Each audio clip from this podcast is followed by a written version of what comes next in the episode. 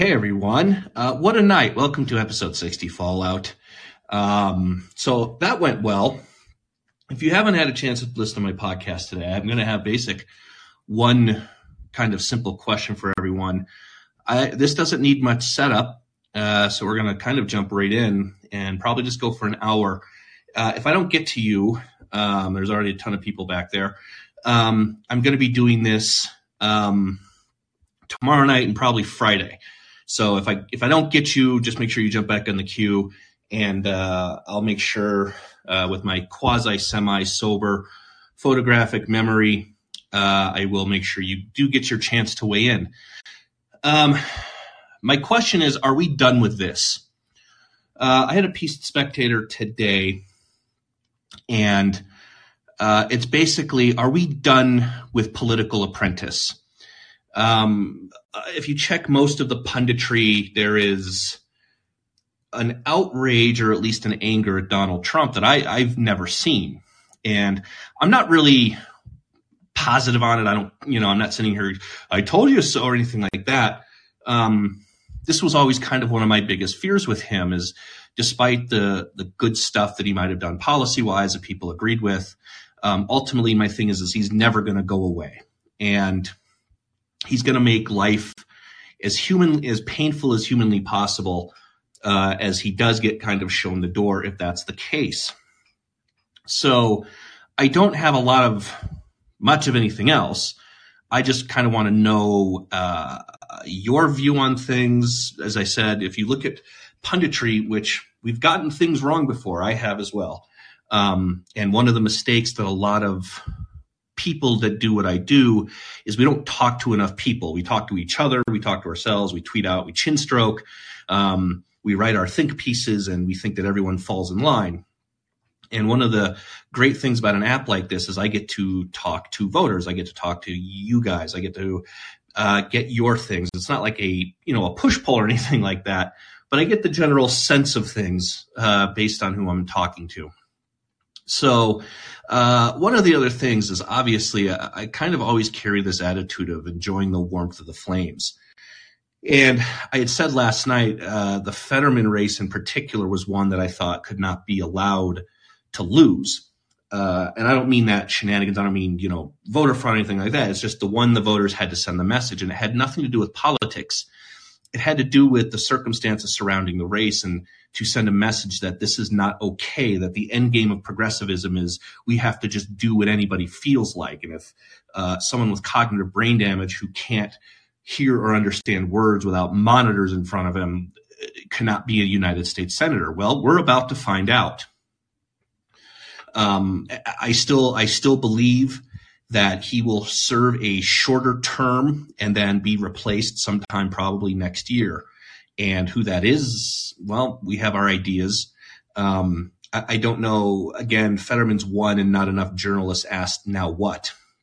And I do think the Fetterman campaign was a masterclass in media manipulation. Uh, they basically hid this guy away. Journalists were complicit in not showing video of him at his rallies to show the condition he's in and the state he's in. Whether that was a demand of the campaign or if that was voluntary, I don't think particularly matters anymore. Um, but by the time they kind of wheeled him out onto the stage, uh, early voting had commenced, and it looks to be the difference. And so, lesson learned there.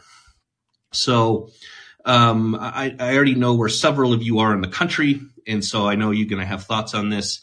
Uh, we're going to go about an hour. We're going to jump right into this. Obviously, my main question is Are you done with Trump? And I, don't want to say Trumpism in general because it doesn't look like Trumpism sticks to anyone. Uh, Lauren Boebert has pulled pretty close in Colorado. Blake Masters is still about 90,000 votes down in Arizona with 75% reporting. Kari Lake looks like she's catching up. So those are races that are all up in the air. Obviously, Laxalt, Nevada is one to watch. And the all important one, obviously, is Georgia. And the, the circumstances around Georgia are if Trump announces he's running for president next week, obviously the Georgia runoff is two and a half weeks later, and all sorts of madness is going to happen. So I, I know some of you are probably happy with the outcome, some of you aren't. Uh, for those of you who aren't, uh, as I always say, don't let them see you sweat and just try to enjoy the warmth from the flames. uh, Senator Shotgun Frankenstein to me is going to be objectively entertaining. And as long as they're willing to forego his health to put him out there and try this Frankenstein style experiment, uh, in my opinion, he's fair game. So again, um, someone straight Fetterman. I had someone ask Fetterman 2024, and I was like, which one? Um, so again, uh, I'm here to just listen to your thoughts. You guys can vent. You can throw shit pies in my face, whatever. Uh, we'll go about an hour because you're going to have another chance to do it tomorrow uh, as well as Friday. Uh, I may skip some of you for anyone that I don't see back there. I see some of you from last night as well. Um, so if you if you were on last night, we had ourselves quite the marathon, and that was interesting in the sense of I, I had the iPad in front of me, I had Twitter in front of me, I was on Callin, and I'm kind of doing things live, and I didn't really get based on what I was watching or talking to people, I didn't really get the full scope of what was happening and how this seemed to be slipping away uh, as a wave election. What I think is interesting is Biden came out kind of today and spiked the football a bit, and I'm sitting here going there's still a real possibility he loses both houses of Congress. Um, I think based on the slim majorities, uh, you guys can count out any impeachment hearings. You can count out Hunter Biden investigations. You can probably count out hearing about Fauci. Uh, you probably can count out COVID origin hearings because there's just, they don't have the majority to do it. They pretty much have a majority to just stop legislation, which I'm fine with for the next year or two. Um, but we're pretty much now springboarding right into 2024. And obviously, if President Boomer Dad announces next week, um, hold on to your butts because it's a roller coaster into our graves. So if uh, if I see you back there, and if you spoke last night, um, I may not get you up because I want to get people up uh, prior. So we're going to just jump right into this. Like I said, we'll probably later, and we're all probably either up and awake. Hello? somewhat hungover. Go ahead, Brandon.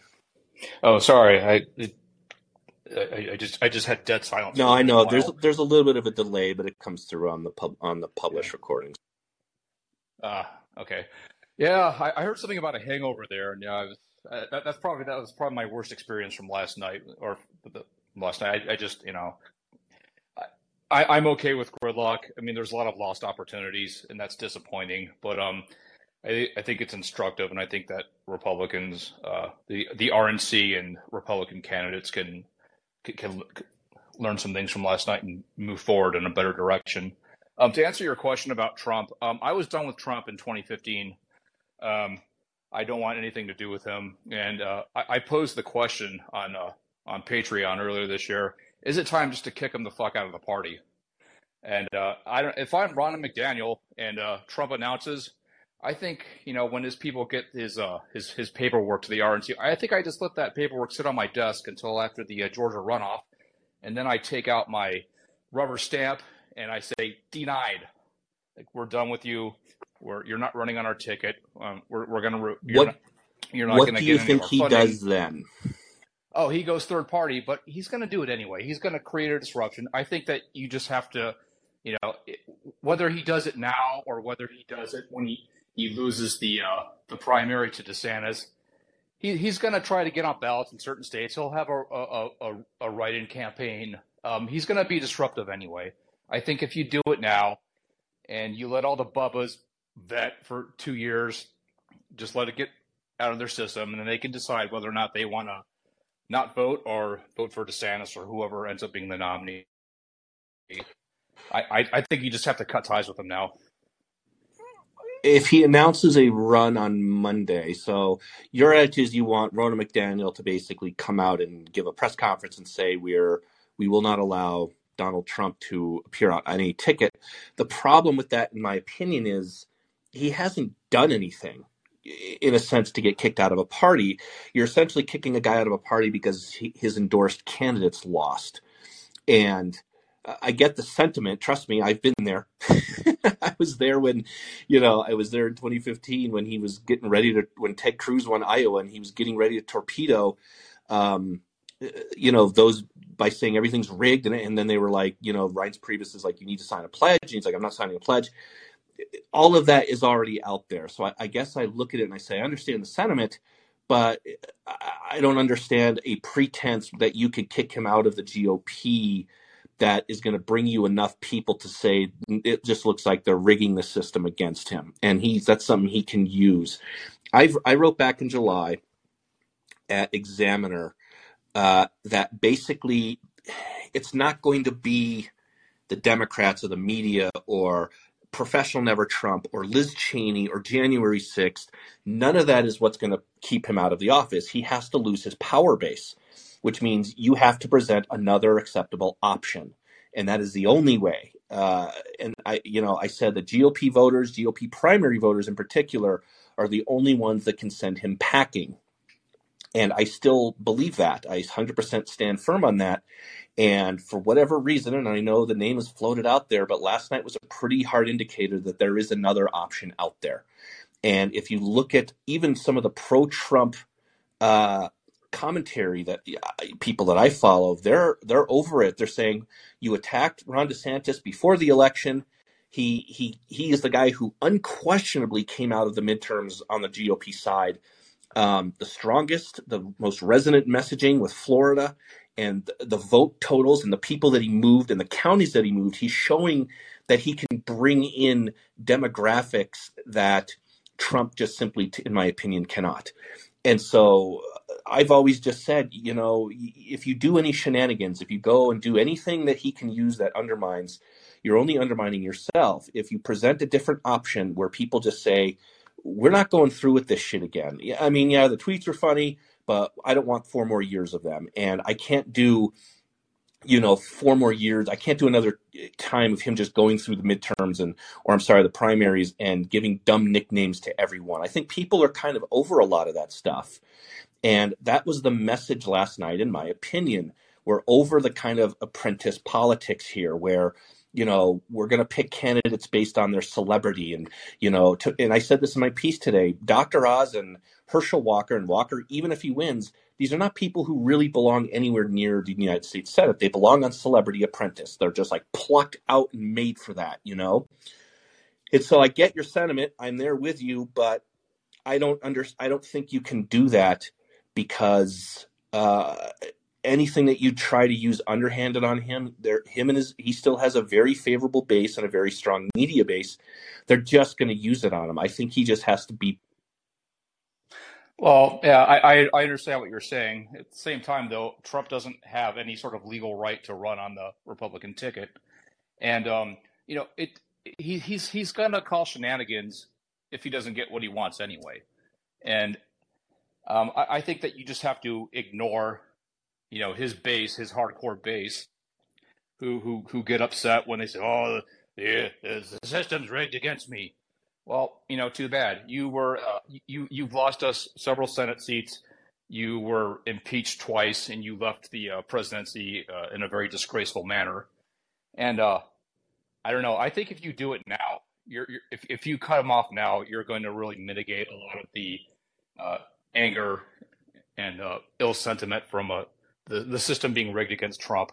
And ultimately, as if if you're if you're looking forward as the Republican Party, I think you really have to be um, you have to be cognizant of the fact that Trump won't win anything, or he's extremely unlikely to win a general election, and you're just shooting yourself in the foot if you let him um, if, if if you let him continue like this and you have to, I mean, he's also completely radioactive towards the uh, in, for the um, uh, the persuadable voter. I mean, that that was pretty obvious last night, and uh, I don't know. I mean, I guess we'll just have to agree to disagree about that. The only the only thing you can do is you can do what the Democrats did to Bernie. You can bring in super delegates to to, to, to rig the primaries. That's probably the only other way to do that. But um, I don't know. Um, I, I, I, I did have one other thing. Um, so we we've been hearing from the media about how um, the Dobbs decision backfired on Republicans in these in this election, and uh, that's probably true in some cases, but um, especially in deeper blue districts. I think it's really interesting that Mike DeWine signed a basically a fetal heartbeat bill in Ohio, which basically makes the statute of limitations for illegal abortion like five or six weeks after conception and he won by 23 percentage points.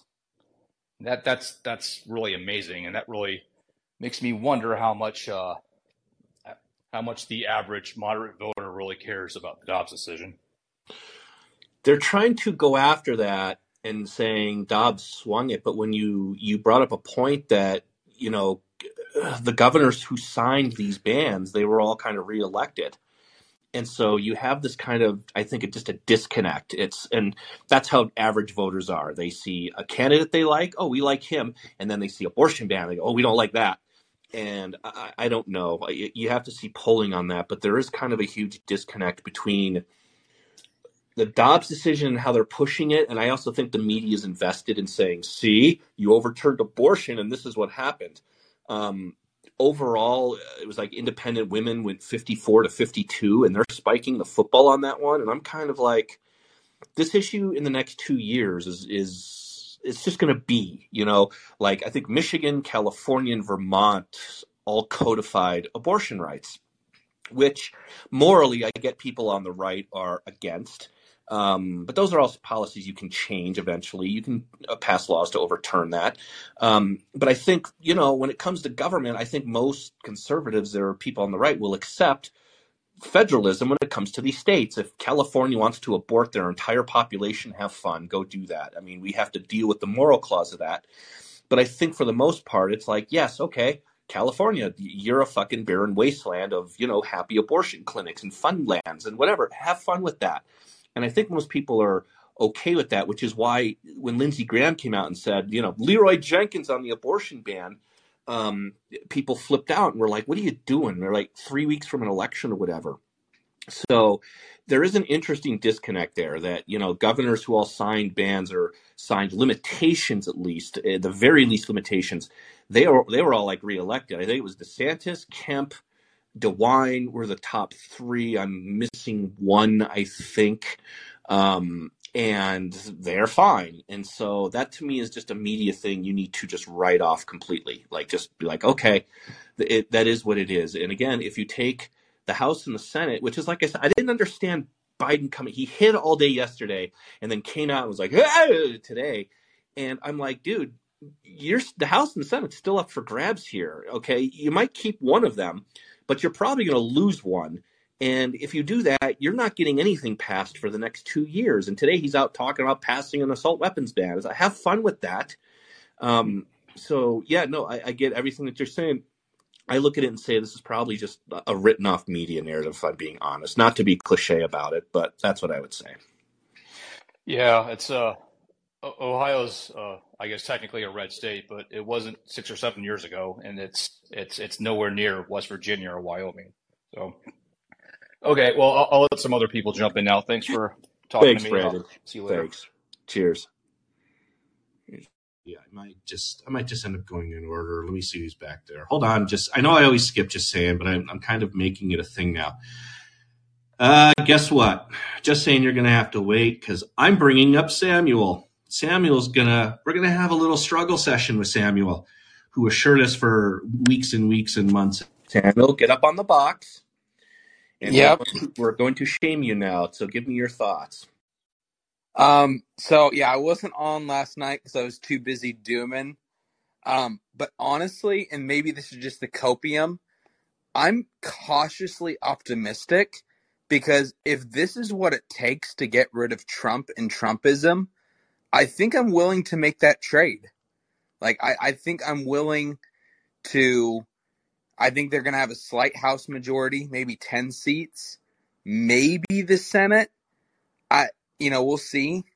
I'm not I'm not gonna bet on a uh, runoff win in Georgia if that's what it comes down to. I would not I would but, not bet on that either. I think Georgia I think Georgia's it, gone. Again, unless unless Kemp just like like handcuffs himself to Herschel Walker and has the Georgia, you know, National Guard, you know, anytime Trump tries to get near Herschel Walker, just, you know, tase him or something and just take, handcuff yourself to Herschel Walker and just drag him around the Close state. the border. Going, I like this guy. Um, Close I, the border. I, I think Georgia. Georgia. I think Georgia is a perfect storm of shit headed the way. Which I mean, theoretically, it sounds like they could still win Arizona and Nevada and then not need it. But after last night, thinking that's going to happen, I will wait till 100% of the results are in before I believe any of that bullshit at this point.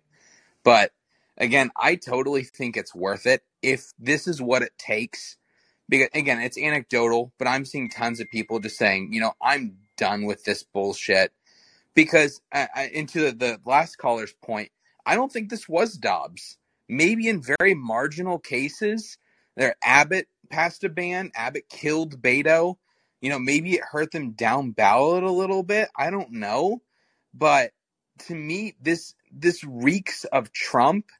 And again, when you like look at these exit polls, which they're exit polls, but it's it was independence. Republicans showed up, Democrats showed up, independents were split right down the middle. Like this is and I think this is my takeaway after like quit after I quit dooming so much. Really weird election. I mean, Lee Zeldin may have saved the House majority in New York. Like Republicans outperforming in New York is insane. And then losing a Senate seat in Pennsylvania. Like who, who would have bet on outperforming in New York but underperforming in Pennsylvania? Yeah, I mean, New York, New York looks like a purple state right now. I mean, not to get people's hopes up because I think part of this is undue expectations. I think when you saw Dixon closing and Zeldin closing, every you know, everyone on the GOP just started throwing confetti in the air, and you still had a reminder that you're in Michigan and you're in New York. Um, but yeah, Zeldin, he he really did pull five or six races across the line, and I thought it was funny, and I still think this is funny that you know Congresswoman Ocasio Cortez is still sitting here bitching about the new Twitter format. And I'm like, she, there were five races she could have gone out and campaigned for. And she was on fucking Instagram during this stuff. And if I'm in New York, I'm sitting here going, what the hell happened? You just lost the chair to the DCCC here. Okay. I mean, yeah, you, you, you knocked a couple senators off. Those are your knights and your rook, but we just took a bishop. So, okay. Um, and uh, so, yeah, I, I looked and I said they better find, they better either listen or find a place for Zeldin um, immediately, and that might be the the chair.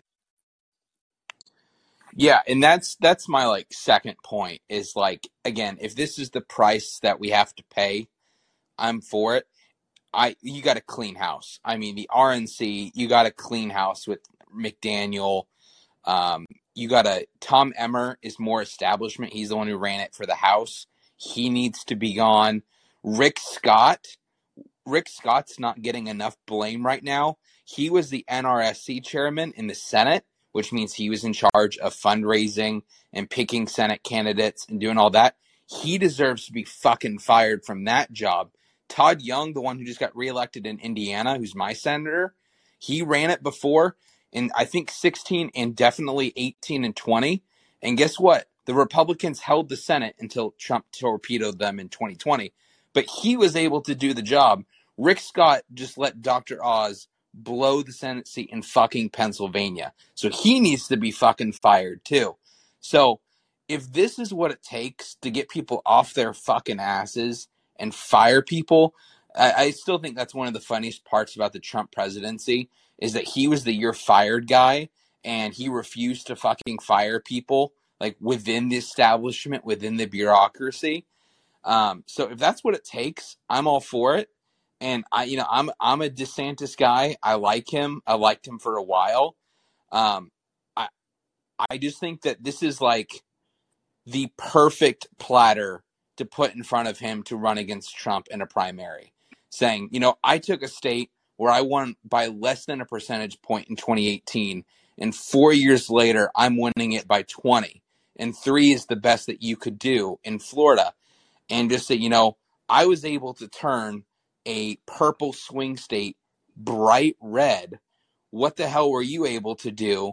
You cost us an election after an election after an election, and he's got all the COVID stuff to hit him on, the bureaucracy stuff. So I and I the disagreement I have with the previous caller is just that you can't throw him out because it's not him that's the problem. I mean, he is the problem, but you have his voters have to vote for the Republican in 2024. And if you kick him out, they they'll just stay home. They won't vote for Biden. Maybe they'll show up for independent Trump. I don't know. But you have to have at least the majority of his voters still within your block. And the only way you're going to be able to do that is if you beat him in a primary by telling him to his face, you know, what he's cost Republicans and, you know, citizens in terms of inflation, economy, all that shit. So I I don't think he can't not I don't think he I think he has to run at this point. And again, if if the price is losing in 2024 to Kamala Harris because Trump siphons off 15% of the vote in an independent race, you know, that's going to suck ass, but that will make him toxic, like more toxic than he is.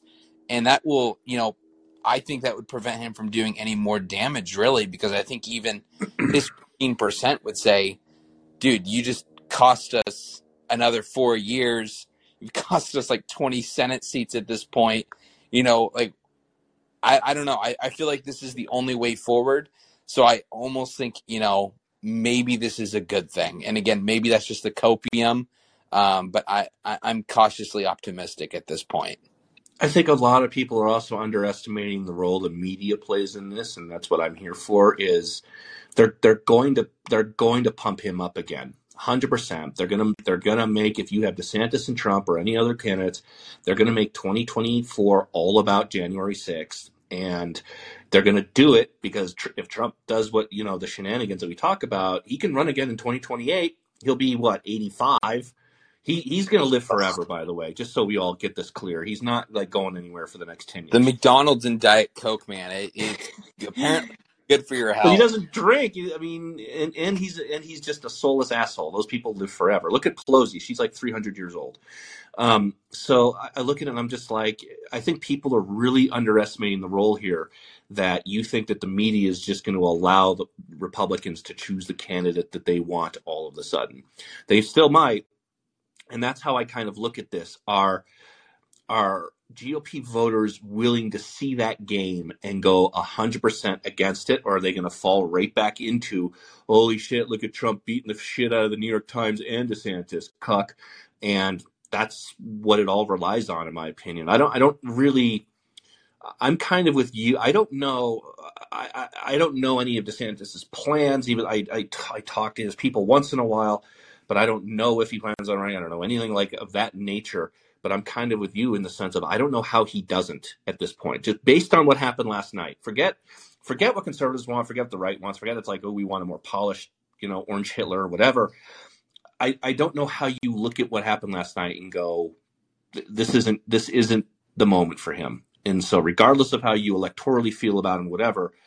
I, you have to look at that and just go, yeah, this is right here. This is this could be your off ramp. Except I personally believe Trump doesn't offer you an off ramp um, but that's I, I don't know how you don't look at that. And you you do see some Trump people clinging to him and but the majority of pundits who are Trump friendly that I see are just like they're over this. They're like you attacked him the night before.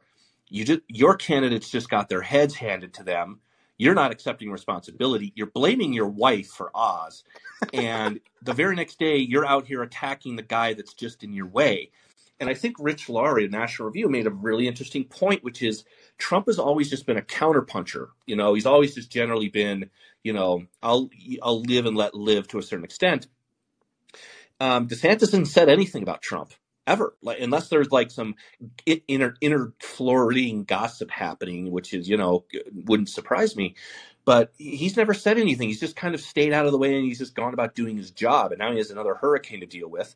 Um, and so it's interesting that Trump preemptively went after him, and he's never done that. And I think that that's really telling and it's really interesting um, in the sense that he used that stupid nickname once and then has never used it again. And I joked last night, I said, you know, I think DeSantis is smart to just stay out of the way until he, he announces and then says, okay, let's go. Um, but I, I said, I joked last night that DeSantis should have thanked Trump for his vote in his speech and just said, you know, thanks to voters of Florida, da da da, and uh, former President Trump, thank you for your vote and confidence in me.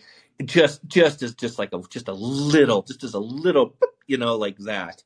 And I mean, we'll see. Um, Sammy, would you like to apologize for Pennsylvania real fast? Uh, yeah, my deepest sympathies to everyone, especially the people in Pennsylvania. Um, again, I don't know. I don't think anybody saw what happened last night coming. Like, even I think that's like the underreported thing that, and this is the last thing I'll say is nobody expected what happened last night. Like, if you judge what the Dems were doing, Biden, you know, gave his generic, oh, I think we'll hang on. And Pelosi did the, I think you'll be surprised. But that's, they have to say shit like that. You can't not say stuff like that. But like, they're pouring money into D plus 20 seats. Uh, Biden's going to Maryland to campaign. Uh, you know, they put out that preemptive statement that, oh, Obama lost 63 seats in 2010. They were not expecting what happened last night to happen. So I, I just want to know what their internals were saying. Like, were their internals as bullish on Republicans as Republicans' internals were? Because if so, I, I just think that's kind of interesting that I don't think anybody saw what happened last night coming. And I, I just think that that's really interesting because it, it was just such a weird, the way things unfolded that the huge Florida win kind of uh, kind of like covered the rest of the GOP's asses for the next couple of hours of, oh, look how well things went in Florida. And then you look up in Pennsylvania and it's like, Jesus Christ, the fucking ogre is going to win the fucking Senate seat. And it's just like, so yeah, my, my deepest apologies to everybody in Pennsylvania. I will uh, not be making any guarantees for uh, uh, Herschel down in Georgia because I oh Jesus Christ. Yeah, I mean that's that's the whole problem with Herschel Walker. If you carry six, seven, eight, nine seats and you can kind of slip him in there, great. You know, like if he wins, you know, it's like kind of like Fetterman. If you can get him in four other Senate seats, and people aren't going to really pay that much attention to just how fucked up he is. When your entire Senate chances now come down to him, and it's the only race in the country that the entire national media is now going to flood to Georgia and probably drop three more abortion stories on his head. I I don't know how you do it unless you know unless Brian Kemp just pulls him across unless Brian Kemp just goes on another campaign, you know, and they just like arrest Trump the second his plane lands or some sh- you know. I just don't see it happening. There's there, it's such a perfect storm where uh, you know, I guess if Masters uh, that that teases you another hope is that Masters is going to pull out against Kelly and that Laxalt is going to is going to win in Nevada. One of those looks to be the case. I don't think there's enough left for Masters to pull it out. Um, I just uh, Georgia's a perfect shitstorm again, and that might that might actually be it. That if Trump goes down there and he starts slamming DeSantis, he starts doing, and that's my other thing is Herschel Walker can't say no to Trump. You know, if Trump says, "Hey, let me come campaign for you," Walker's gonna say yes even the people around him are to say yes because Donald Trump is my friend, you know, that whole shit. And so for him, and then he starts going off on everything, and then boom, you lose Georgia, and he costs you another Senate seat. That might be enough to just be like, we're done. Um, but he's already announced, and he's already out there spending money and stuff. It's it's a perfect shitstorm, and as I've said, that's why my question is to people: Are, are we done with this? Are we done with apprentice style politics and is it time to just get fucking serious again? So yeah, I'll get off. I just want to say um, I want Walker to win, but there's like a five percent in me that kind of wants Trump to tank the seat just so that people get even more pissed off and I want to be done with him. I want Walker to win, but I, I am kind of hoping that Trump tanks it. You're off the hook for Pennsylvania for now until until Giselle Fetterman is appointed uh, senator. Uh, but I'm going to probably go here about another 30 minutes. So I'm going to try to get everyone in. Uh, but I see a ton of you back there. Uh, I'll try to get some newer people up as well. Uh, good evening. Hey, I um I always thought it was a bit to skip me since like three four columns ago. For what it's worth. No, I'm and, just it's a uh, new thing. I see your face up, and I'm just now it's now it's just you have to just know it's going to happen.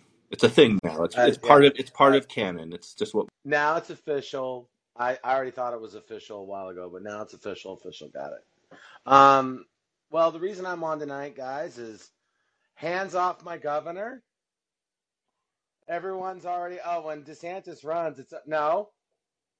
Leave my governor alone, and y'all go find some other uh, candidate to take over Trump. All right, get your own governor. Who who And would the, you uh, recommend that be? um, that's a great question. Uh, my best guess would be like because everyone always says DeSa- yeah, DeSantis and, and Scott should run together, and I was like, well, just take Scott, just take Tim Scott, and leave me, uh, leave me my governor. That's all I'm asking. But uh, you know, would uh, it really? I mean, who are they going to run on the other side if if they're you know? I mean, is it going to be Biden? I I guess now since it wasn't a red wave, you know, now there's like this. Well, you know, they had the knives out the day before just in case. And it's not today. I haven't seen any like, oh, Biden's got to go. it's Day interest it's in, it's interesting in the sense of he's out there bragging and it's not a red wave, but he still might lose both houses here. Yeah. And as I noted, they, they have a problem because I noted on the podcast today, they've been laying the groundwork to blame Republican majorities for what's going to happen to the economy here in the next few months. Well, you're not going to have that. You're not going to be able to blame the economy on uh, one seat House majority on, on either side. And so my attitude is, yeah, they're all they're they kind of are on a sugar high that they didn't get completely killed last night. You know, like um, I saw a great uh, thing where they said, you know, th- th- it was a meme about uh, this election was a red wedding, and uh, in re- in in regards to Fetterman, someone said the Lannisters send their retard. and that's just one of those i just started cracking up. I just started losing it. Um, but i think it's a sugar high that's going to wear off when the economy crashes and like today biden just malfunctioned again and he just said you know kirsten and the press was still like on him. They're like are you really going to run? Are you real? And he's like watch me. And so give it a couple of weeks give it a few weeks and give it a few more gaffes. And i, I said to noah rothman today yeah, it's fine now, but then in, in a week or two, he's going to lick a girl's face and the economy's going to crash and they're going to be right back to it. Um, so that's how I look at it. I'm, I'm like, fine, clear the decks for him. He's going to be 83 years old. And if it so happens that eh, they're counting on, and this is the thing, they're counting on Biden running against Trump again, which means all of their sights are on what happened in Florida. And that's why I told you the media is not going to just go away here and just uh, oh democracy's fine everyone. It's actually fine now. Um, go about your business. No they they i think see that what happened in florida energized despite it being a pretty shitty night energized a lot of people. It confirmed a lot of priors and it was like oh shit. Um, and remember we've already gotten several articles about how desantis is just a better hitler than trump. And true. so they want Trump. And you even see the Lincoln Project dudes cheering for Trump. That's who they want. So they're going to do this again. They're going to do the elevate him over the field, get him to say the craziest shit on as many magazines, networks as possible. You know, Morning Joe will bring him back in. They will happily bring him back into the fold. And uh, they'll just get him talking about January 6th and, and election rigging and all of this shit again.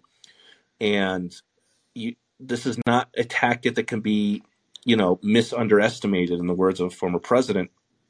And so, one thing I talked about, one thing that was funny as I as I thought about is because of the governorships, it looks like Karen Bass is one in Los Angeles, unless that's a concession speech. I don't know. Um, but because there's now governors in Pennsylvania, Michigan, and Wisconsin, those are all three Democratic holds now for governors. You have people saying that democracy has been saved for now. Oh, no, it looks like Rick Caruso's up. Uh, democracy has been saved um, because you have governors who will certify for the actual winner, right? And I thought about this and I thought, what happens if Trump gets in the race, clears the field, gets the nomination, wins the presidency again fair and square? You remember we had that Martin Sheen celebrity video where they all said, you know, faithless electors. We can all Yeah. do that. You're, you're all free to do that, you know. And you had Martin Sheen, you had Debra Messing all crying in front of the camera, saying, "We're not asking you to elect Hillary Clinton. You can nominate anyone you want, just not him." And and then I thought we could be seeing a reverse steal here where Trump wins legitimately and the governors of Pennsylvania, Michigan, and Wisconsin all refuse to seat his electors because of what a threat he is to the Constitution. How fun will that be? Uh, it's just a theory, but um, yeah, I just I, I, look at it and I'm just like the media is not going to just go away on this. They're going to keep him front and center because one of their tactics that worked is they elevated supposed MAGA election denier candidates and every single one of those races, other than right now Kari Lake, they won. So they see this as a they see this as a valuable election tactic, and they're yeah. gonna keep doing it, and they're gonna. Yeah, I I, I agree with that because uh, I think uh, one of the things that gets underestimated um, or underrated with uh, Trump's win in 2016 is he was up against Hillary, the most unpopular person on the planet. And speaking of like DeSantis uh, with the blowaway win, I think there's a myriad of factors there. Not to mention everyone that moved here. Um, I'm one of them, but you know, uh, recently who happens to be a conservative. But uh, Charlie Crist is wildly unpopular. you know, like like you know, changing parties so many times. However, he left it the last time. Um, and overall, like Charlie Crist name, and I'm in a pretty blue section of uh, of this neck of the woods. Uh, you know, they're like, ugh, you know, with Charlie. And my point is, is like, just bad candidates all around. So every time, every time the the GOP, I understand MAGA populist is here to stay, and I get that. The problem is, is it's tied to Trump, and you know, the two online crowd. There's a lot of I call them Twitter luminaries, basically people that are large accounts that are popular on Twitter, but they're not celebrities or anything, um, and they're super MAGA and even today, it's like, well, don't wait, don't worry, you know, Trump, Trump, 2024. I saw a lot of it today, and even yesterday, and I'm just like, uh, you know, I was like, I don't, I don't think you guys are picking up what everyone else is putting down. And another thing too, uh, with attacking Trump, uh, if DeSantis does happen to run, but you know, I hope he doesn't for selfish reasons. Um, he could always attack him on the fact that I guess Donald had this gazillion dollar super PAC and he didn't put any money towards any of the candidates. You know, so I mean that's definitely a um, yeah, I think that's something that uh, somebody should definitely exploit when they're primarying him. You know, and I know that you have a big crowd, so I will uh, I will drop off. Oh, uh, real quick, MSNBC ran a, a, thing today about running Fetterman for president, and uh, I don't know if you saw that. Which uh, one? Uh, which uh, show? No, it's which of the which show. of the two Fettermans? Oh, it's two Fetterman. Well, they were talking about Mr. Fetterman, not Mrs. Fetterman, but uh, God. You know, maybe it was code. Man, that would be something. It was a panel with Zaki on it. So whatever show that is, it's like they're talking about John Fetterman as a possible as a possible uh, presidential candidate. He's got charisma, and it's like, God, oh that would God. be something. That would be well, something. You know, I'll, I, I, there's a clip of it on uh, Twitter. I'll, I'll, uh, you know, tag you in it. All righty, gang. All right, thanks, Jose.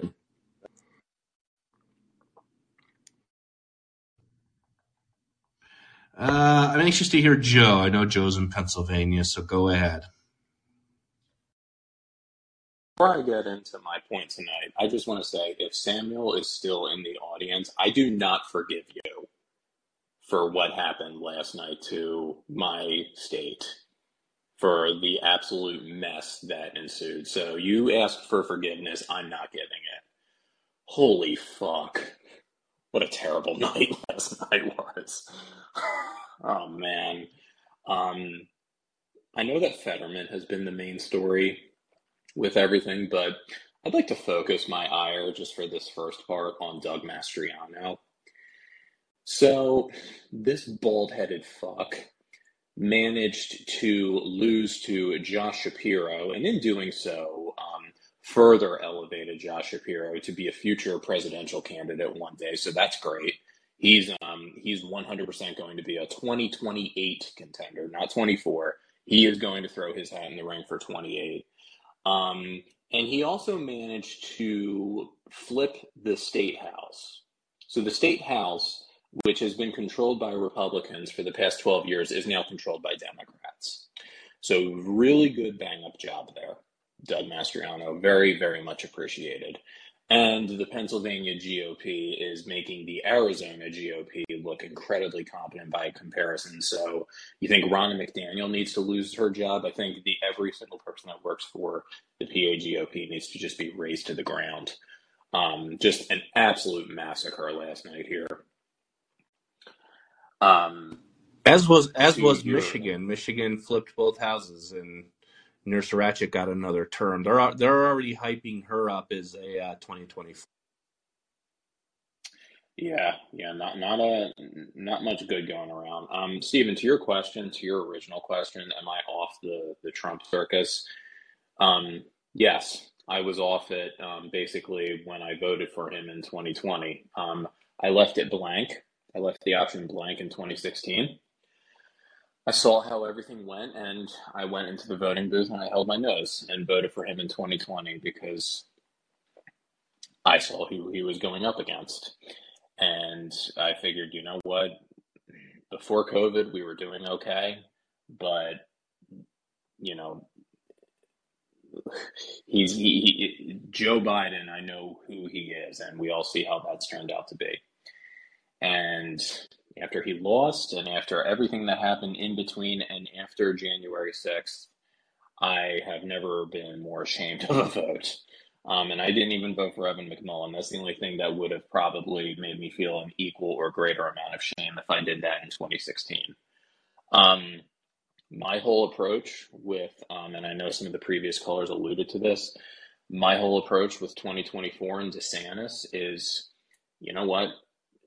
I don't. No, the, the the Republican National Committee is not going to, you know, play coy with Trump and just you know not really take a side or anything. I think the only way that this is going to be resolved is just rip the band-aid off, bare knuckle brawl between the two of them. And you know what? If it ends up as a Pyrrhic victory for the Democrats, where they do end up winning in 2024, then that's the price of doing business. But I think it just needs to basically be no holds barred, full on. If DeSantis does what Lee Zeldin did last night, which is basically sacrifice his political career for giving us a House of Congress or keep holding it, and if DeSantis's last gasp in politics is basically running so that Trump is like not just exiled from public life, but basically shamed to the point of being a 100% pariah in the Republican Party and everywhere else, then it's worth it. I don't see any other way around it. But that's basically my only approach for it. We're not going to get cute. We're not going to get clever with it. You got to take them head on and you got to land the blows and you're going to take the blows and it's going to be ugly, but I don't see any other way. Do you? Uh, no, he he has to be he has to be beaten by the political right. That's it. He his own his own power base and his own voters have to turn on him and choose somebody else. That's literally he has to lose primary after primary after primary after primary after primary in resounding ways um, for that to happen. That's that's the only way it's going to happen. Or he dies of a heart attack. Those are your two choices, and one of those most likely is not going to happen. Um, yeah, it, it, I really think it's that simple. I know people are looking for ways that you know getting kicked out of the party, or you know somebody joked uh, just have the GOP, the the new GOP House and Senate impeach him, which I thought was funny. Just impeach him and bar him from office, um, or just charge him. Just let January 6th just go. Go go get him. You know. Um, but no, it really is that simple. Like, he has to just be defeated, and I mean it's going to be interesting if if both of those guys jump in because I don't know who else does at that point.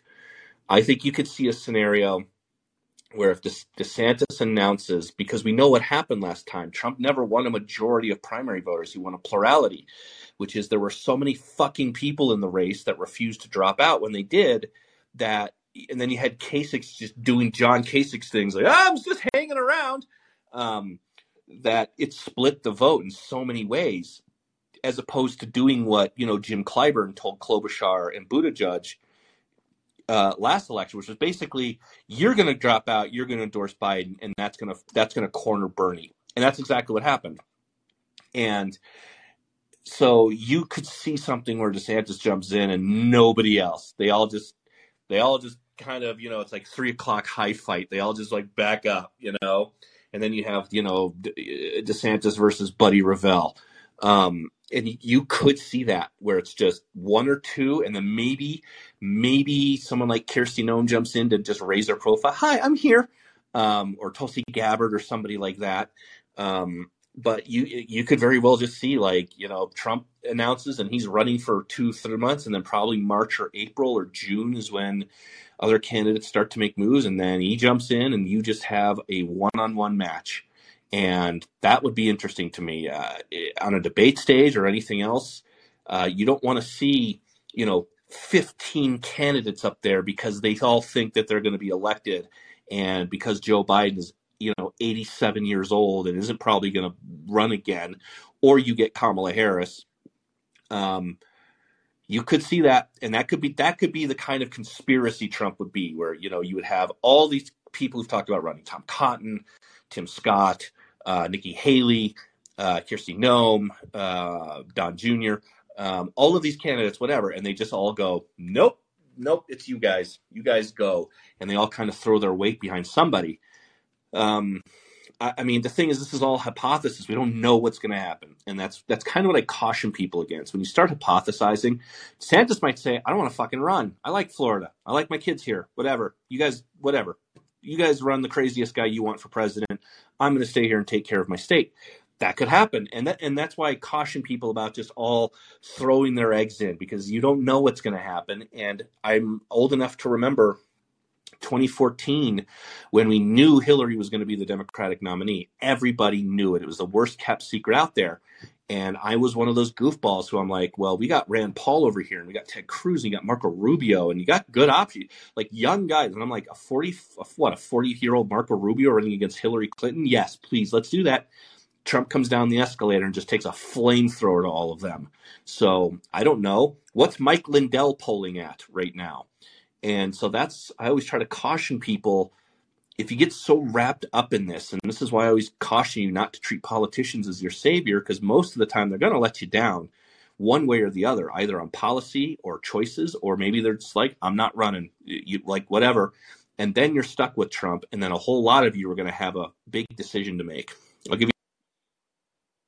Yeah, no. Um, I was just gonna say that, like, I think that last night with what happened in Florida, I think had to happen that way for everybody to basically turn their attention towards DeSantis. Um, so I was watching Fox News uh, last night for their election coverage, and I gotta admit, like when the Florida results ticked in, I was starting to get pretty annoyed because they were just focusing on Florida and how incredible DeSantis' victory was, and I was just thinking to myself, like, come on, guys, let's get on to the other races. Like, like yeah, it's great, but let, let's see what happened there.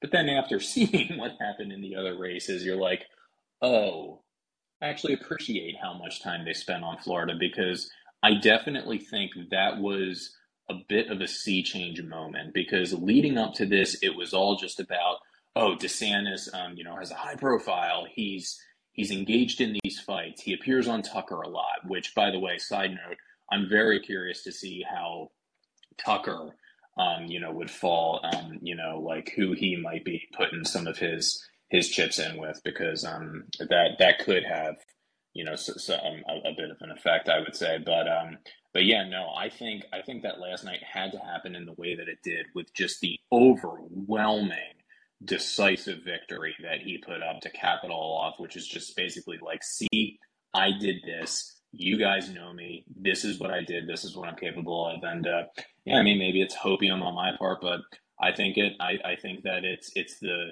definitive, declarative statement that he needed to make, and he did make it. So we'll see what happens. All right, Joe. Good luck in uh, Pennsylvania. Enjoy your new uh, your new giant senator for a few couple of months, weeks until you get his wife. Yeah, well, if he's running in 2024 and Biden is also considering running in 2024, I don't know who is going to actually be alive to make it. So that's a fun coin flip. I, I need to see. I, I need to see the uh, I need to see that MSNBC segment. I don't. bel I mean, I guess I believe they're going to go there, and like we, we have to elect a stroke president. We have to elect a stroke victim president because you can't criticize him at all. Uh, It wouldn't shock me, but holy shit, I, I would. I need to see that. It'd be it'd be hilarious. So thanks, Joe. Yep. See you, Steve. I'm going to bump John up over a couple. I'm going to try you guys. I'm going to go until about 20 after. So I'm going to try to get to you guys. But go ahead, John. All right, Red Steves, I'll keep it quick. I know you said not to hypothesize about what candidates are going to do in Oh, you 2024, can. I I but can't. That's the thing. all right, I would like to hear your opinion on vice president running mates. So let's go Trump and DeSantis on the Republican side, I and I guess uh, Biden and maybe fair to say Newsom on Democrat side. Who you got for VPs? well, I mean, if it's Biden, it's going to be Kamala. Yep. So, but if it's not Biden, you you saw, I don't know how many people saw the story of Doug Emhoff basically telling the Democratic Party you have to throw your weight behind Kamala. And I don't know how that you avoid doing that. So I don't know how Biden avoids not endorse. Let's say Biden steps down. He said, "I'm not going to run again. I'm full throat. I'm full on endorsing Kamala Harris. I will campaign with her and whatever." Um, so it'll be Kamala, even though the media will want the polite, affable, white, cis male, gay mayor, um, which could be a running mate. Um, Jim Clyburn has said, if it's not Biden, then it's Kamala. And that's the whole Congressional Black Caucus to me, and that's all she wrote. So she could still lose in a primary. That would be ultimate chaos, where the entire party endorses her. The voters don't want her because they know that she's sitting at 36%. And so I don't know. Then the voters decide we want the affable, white, cis male, gay mayor. Um, so I do think if there's a primary, if, if it's an open election, and Newsom is someone to watch just because he's someone the media loves and they think he's great. And uh, I think he would lose 35 states, but who knows? Um, as far as far as running mates, I mean, I think you would probably see Trump pick one almost right off the bat and say, "This is the ticket. This is what we're going to go with." I know a lot of people have floated Kari Lake, and if if she if she doesn't win Arizona, she could still be a running mate to Trump. If she wins, she's not. I don't think so this election. But if she loses, I think you're going to see Trump try to do it like Ted Cruz did with Carly Fiorina, which was just announce and here's the ticket, and you should elect us here. Um, why wait till the convention or or whatever? Um, in which case, Kari Lake is a natural running mate for Trump, hundred percent natural. Um, I I know people float Marjorie Taylor Greene, and I laugh at that, and I'm like, he, he has some he would fucking do. Just he would do Right. it. Um, s- I, mean, it's tough because you don't know the landscape, you don't know who's out there. Um, I don't know. I don't know who DeSantis would like. Is the whole thing. Nikki Haley would to me would be a perfect choice, but she for some reason is saddled like the Jeb Bush neocon label. I never understood that. Um, Nikki Haley is someone that I personally would like for a, a presidential candidate.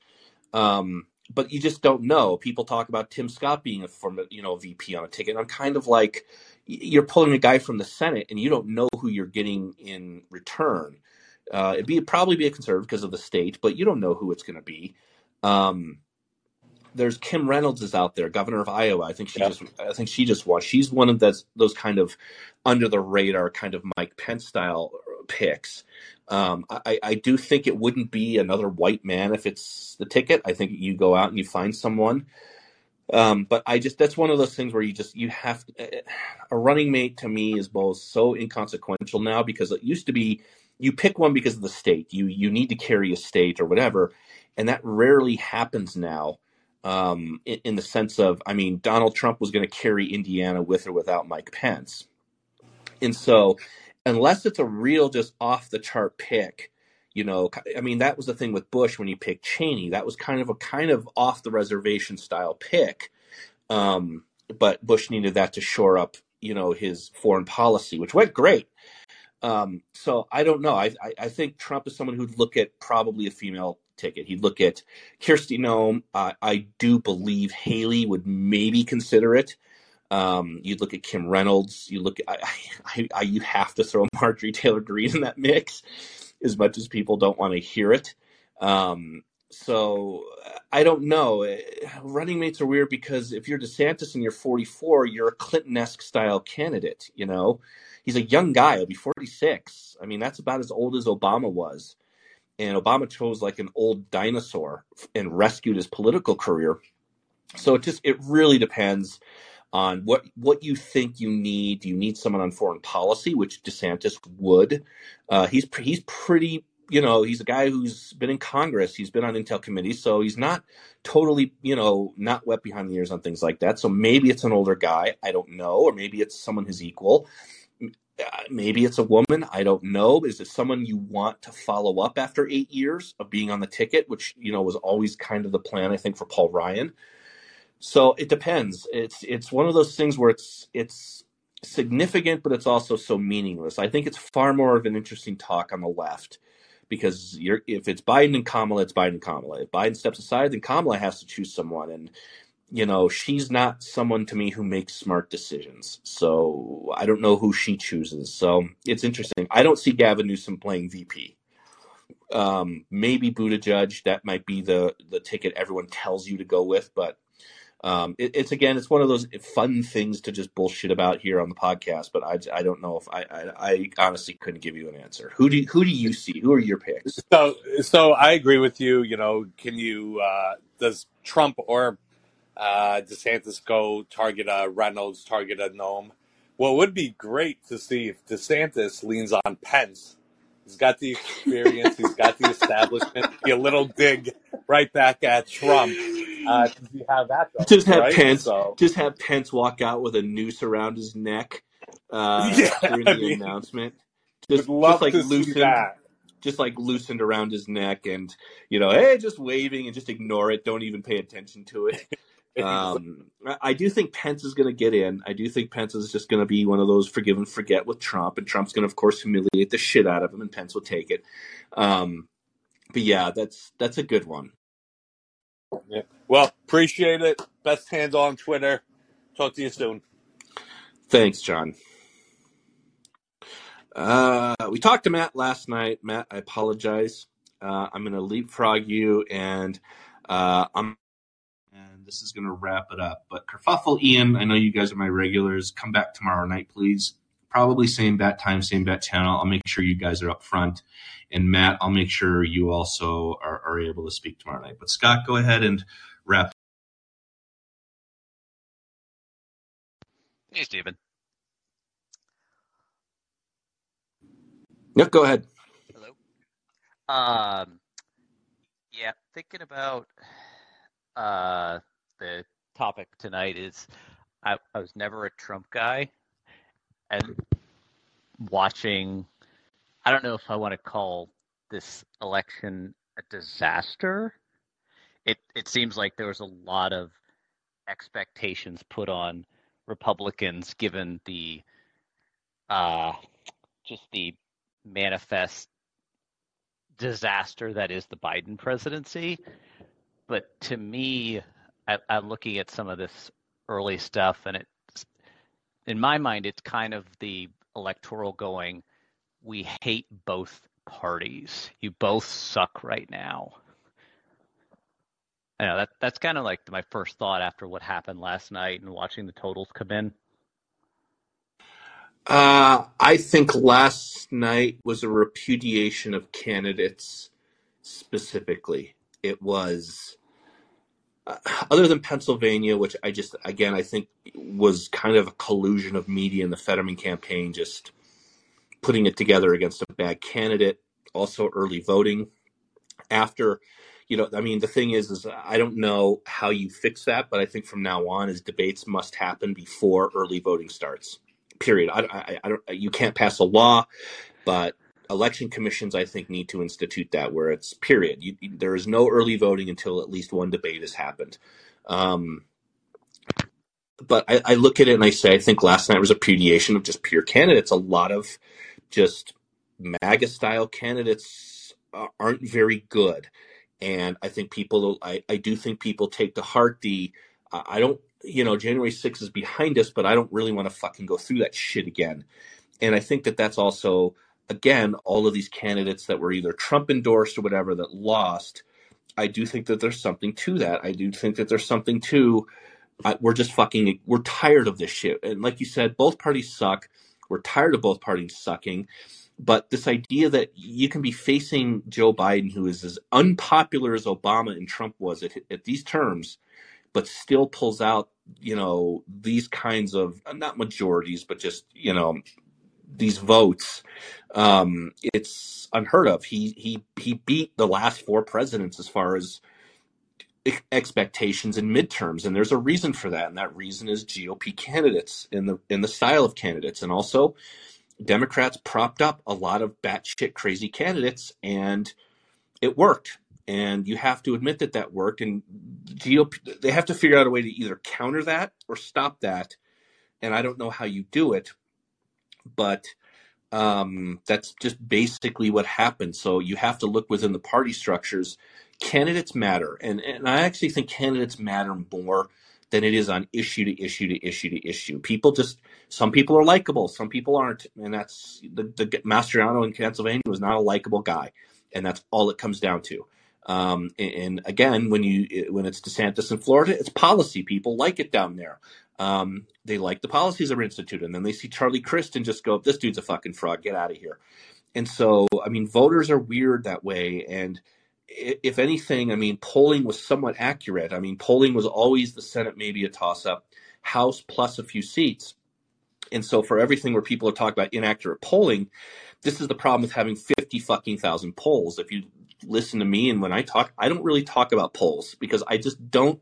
It's not that I don't believe them, it's just there's so many of them where I have a few that I trust, I have a few people I talk to uh, and even uh, just in full discretion, even they got some stuff wrong last night. So I'm just kind of like, it's almost Calvin ball. Just go, just go to the polls. Pokemon, go to the polls and just vote, and we'll see how it all shakes out on election day. And that way, you're none, no one's none too pointed. So I do think there are. Bright- Santos is a bright spot. I think Lee Zeldin is a bright spot. Um, what he was able to do in New York is crazy and it's not going to get enough attention because people were expecting a huge red wave. That didn't happen. Ha ha, you know, ha ha to the GOP. But Lee Zeldin basically dragged six House seats across the line, five or six, and that's insane. To, to the point to where uh, New, New York is basically a swing state now. So uh, it's not a swing state, but it's a purplist state. I wouldn't say it's the state that can be gotten in 2024, but if it keeps going with what Hochul's doing, then I, yeah, I, I if Hochul keeps up what got if you know she's been in she's been in office now a year now she has a full term, and if she keeps up this shit, and then today New York City created the Office of Justice and Equity, so you know they're going to go down shit. So go. No, it's okay. I, I um, it's hard for me to gauge the like how things turned out naturally because I'm sitting here in Florida watching an extinction level event. Uh, just it like was Sherman's march to the sea. It was. They're basically saying that the Democratic Party in Florida, based on the races and they're looking at everything, is not going to recover for a decade. There, there's no way they can even pull even to make Florida a blue state in a decade. And Florida yep. was a supposedly a swing state Yep. The, there's now supermajorities in the Florida House and Florida Senate. Um, I wasn't able to confirm this, but somebody mentioned that this is the first time there have been no Democrats in public office in Florida since Reconstruction. And I don't, I don't know how true that is, but that's an unbelievable stat if it is. Um, oh, I, I will say a funny part of growing up in Pennsylvania, it, it's just I'm looking at this Fetterman race and going, this is really the most Pennsylvania thing that they could have done when it comes to they politics. also elected a dead guy so there's that. They elected a brain dead guy and an actual dead guy. Yeah I, somebody had mentioned on twitter they go the age of man is over. The time of the pennsyltucky orc has begun. And i just laughed at that. Yeah.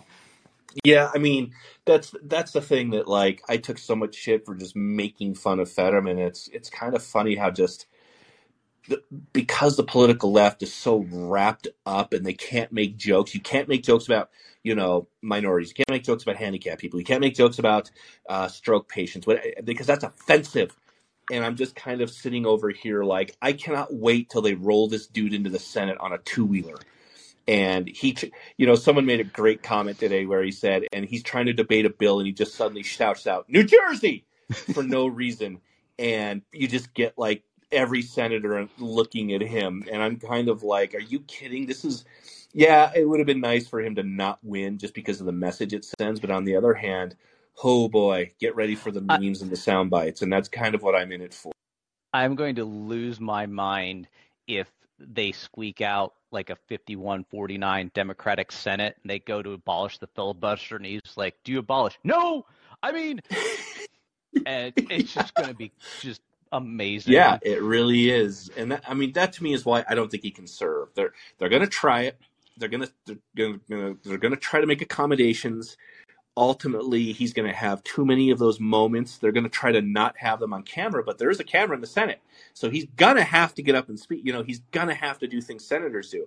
He's not going to be like RoboCop two, where they send in a giant mandroid and then a TV screen appears and he's sitting in his fucking thing like he's you know, Krang the Conqueror from Teenage Mutant Ninja Turtles here. and so they have, he's got to have an office and, you know, he's going to lumber down the hall in his, you know, his one tie and. Like, can this dude even dress himself? Like, what does a stroke do?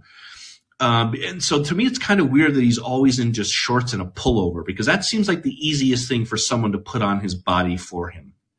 But um, he's going to have an office. Is his wife going to be hired in the office? Are they going to have monitors and all of these things that he needs just to have a conversation? Are they going to do that in the Senate? Are they going to? Uh, is he going to walk around with an iPad around his neck and you just sign? Um, and, and, these are all things that I just I find dark humor in. Like we're gonna, this is going to be something we've never witnessed before, strictly because one, they had to drag this big dumb oaf's head across the line, both of them. And now it's what do we do now? Okay, how do we make this work? I think a few months in, it's going to be it's not working. We're clearly not going to see an improvement as neurologists have spoken. Um, I said the thing with that campaign is he he couldn't he should not have won in the sense of this this was a deceptive campaign. He didn't release his medical records but on the other hand, voters chose. So I'm like, oh, that's what you chose. Okay. I don't have to go along with it. I don't have to sit here and, you know, be polite to him because I'm not allowed to make fun of politicians or senators or anything like that. Um, I'm rearing to go. I, I saw, I, I want to see him just like, just lose it on swearing in day and just kill everyone in the room. Uh, that's kind of where I'm at. I'll give you the last word. Uh, that would be tragic and maybe somewhat funny. Um, I will say the one really bright spot, and I, am of the opinion that DeSantis is 100% going to run in 2024. Um, whether he wins or not, eh, I don't know. But I, I just looking at the numbers that he put up, um, the victory speech that he gave in Miami last night, I watched it, and the crowd just starts chanting two more years. So even the crowds, even like, Flor- even we, Florida's like, get out of here. Yeah. Like we we know where you're going, so we're going to catapult you up there. It's going to be interesting to watch. Uh, again, I, I don't I don't know of any I don't have any inside information, whatever. Um, when you see what happened last night and you see the response, I, I kind of just sit here and say I don't know how he doesn't at this point, unless he's just like, I love Florida. I'm retired. I'm just going to stay here. Uh, in which case, everyone better gird their loins. So thanks, Scott. No problem. Thanks. Uh, there that I had to uh, boot, but I will get you guys on uh, tomorrow. I do plan on being here tomorrow because again, uh, this is just one of those weeks. This is one of those weeks we've talked about for months and months and months and months and months, and now it's here. Now it's over and we can all release that tension and go have drinks or whatever. Uh, but I know a lot of people have a lot to say about it. So I will try to make sure that I can get everyone in as possible this week. And then next week we can start the road to 2024 because that looks like exactly what it's going to happen. Uh, again, it's been episode 60 of Fallout. As I always try to remind people, don't despair. Don't let them see you sweat. Don't let them see you hurt. Try to enjoy the warmth from the flames a little bit. Thanks to my callers. Thanks to my audience again. Uh, thanks to you guys just for tuning in and listening, even for a little bit. Yeah, you've helped keep this uh, little experiment, this little show up towards the top of this app. And uh, it's always great to see when I come in and I'm like, okay, this is fun. This is worth it. So again, uh, all thanks to you guys.